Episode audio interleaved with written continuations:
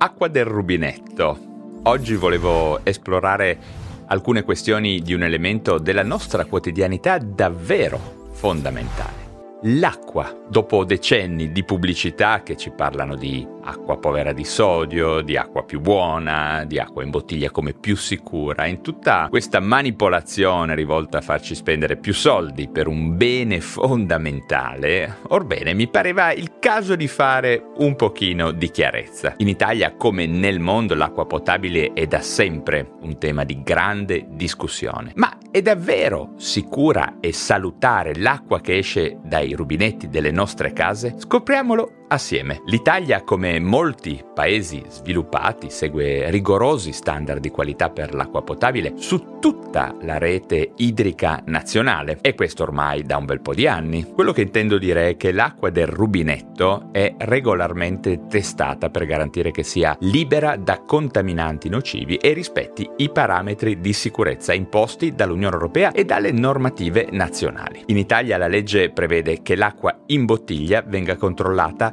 una sola volta all'anno, oltretutto attraverso analisi effettuate internamente dalle aziende stesse. L'acqua del rubinetto è invece sottoposta ad analisi periodiche molto più restrittive e rigorose e risulta essere quattro volte più controllata rispetto a quella che compriamo al supermarket. Ma parliamo anche di impatto ambientale dell'utilizzo di acqua in bottiglia piuttosto che di acqua del rubinetto. E sì perché in tutta Italia ogni giorno ci sono migliaia di camion che portano su e giù per il paese migliaia di tonnellate di acqua imbottigliata. Il sud che beve acqua del nord e il nord che beve acqua del sud. Tutto questo ha un impatto ambientale in termini di CO2 e di metalli pesanti davvero notevole, oltre a tutto il carburante utilizzato per alimentare i camion. Inoltre le microplastiche presenti nel processo di lavorazione delle bottiglie e l'impatto del loro smaltimento hanno un significato importante sulla salute ambientale del paese. Pensate che per fare un chilo di plastica PET per le bottiglie sono necessari due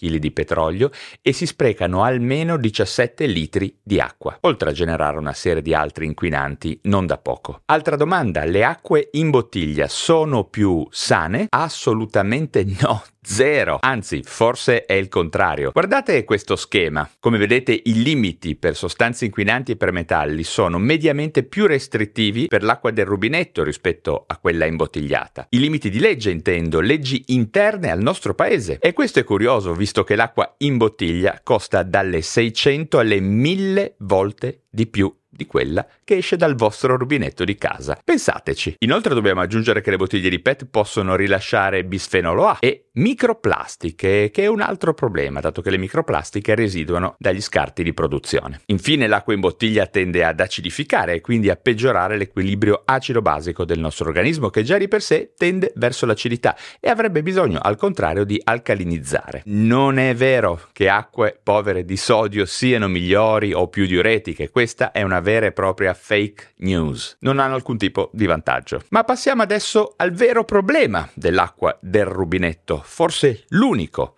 il cloro. Infatti per garantirci un'acqua libera da batteri gli acquedotti utilizzano il cloro da tantissimi anni. Ottimo battericida a basso costo, ma certamente il cloro non è così benefico per il nostro organismo. Infatti si combina con i minerali presenti nell'acqua e forma sottoprodotti del cloro detti trialometani, che possono scatenare la produzione di radicali liberi nel corpo, causare stress ossidativo e danni cellulari, svolgendo forse anche un'azione cancerogena. Ma ci sono diverse soluzioni per ovviare alla presenza di cloro e adesso ve ne indico almeno due. Prima soluzione a costo zero. Utilizzare una caraffa, scaraffare l'acqua del rubinetto e aspettare mezz'ora prima di consumarla, prima di berla. E questo farà sì che il cloro, che è molto volatile, che evapora rapidamente, appunto si allontani completamente in un lasso di tempo tutto sommato breve. Provare per credere, dopo mezz'ora o se volete esagerare lasciatela lì anche un'ora a evaporare, l'acqua di rubinetto avrà perso completamente il gusto di cloro e ovviamente il cloro stesso diventando perfettamente pura. Seconda soluzione, usare dei filtri applicati ad una caraffa o al rubinetto stesso.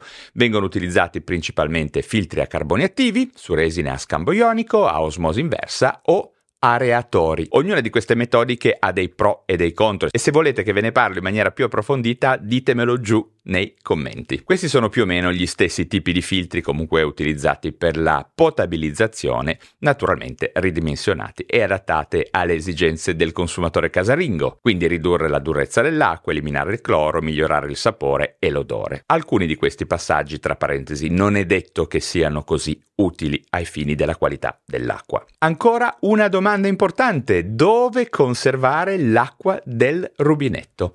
Molto importante questa questione. La cosa migliore è usare bottiglie di vetro che potremmo riutilizzare un numero infinito di volte e che sono molto molto sicure. Allo stesso modo, per portarci dietro la nostra acqua del giorno si potranno usare delle comode bottiglie di metallo o nuovamente anche di vetro, anche se sono più fragili, chiaramente. Magari giù in descrizione vi fornisco qualche consiglio a riguardo tramite un link ad un articolo sul mio blog dategli un'occhiata. Per concludere questo discorso molto importante, l'acqua del rubinetto in Italia è generalmente sicura e salutare. La sua percezione negativa è spesso basata su miti e informazioni errate derivanti dal marketing delle acque in bottiglia, che generano comunque un indotto notevole in termini economici. Come sempre è importante affidarsi a fonti scientifiche, scientifiche affidabili, per informarsi e fare scelte consapevoli riguardo alla nostra salute e all'ambiente. Per cui testa sul collo e confrontate varie fonti. Come vi dico sempre, non fidatevi solo di me. Andate a dare un'occhiata anche a cosa dicono le altre persone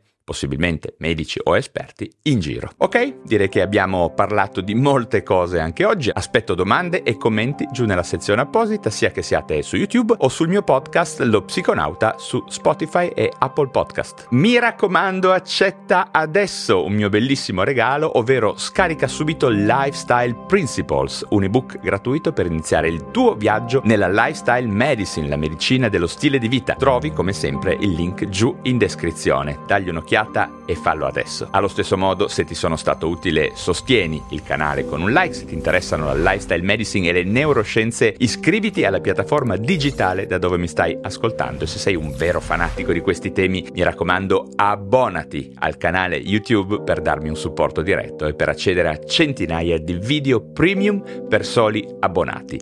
Un vero tesoro da frequentare e da studiare con attenzione. Ricorda che tutto questo lavoro di divulgazione che sto facendo è dedicato alla salute psicofisica, alla prevenzione dalla longevità e non vedo l'ora di continuare questo viaggio assieme a te.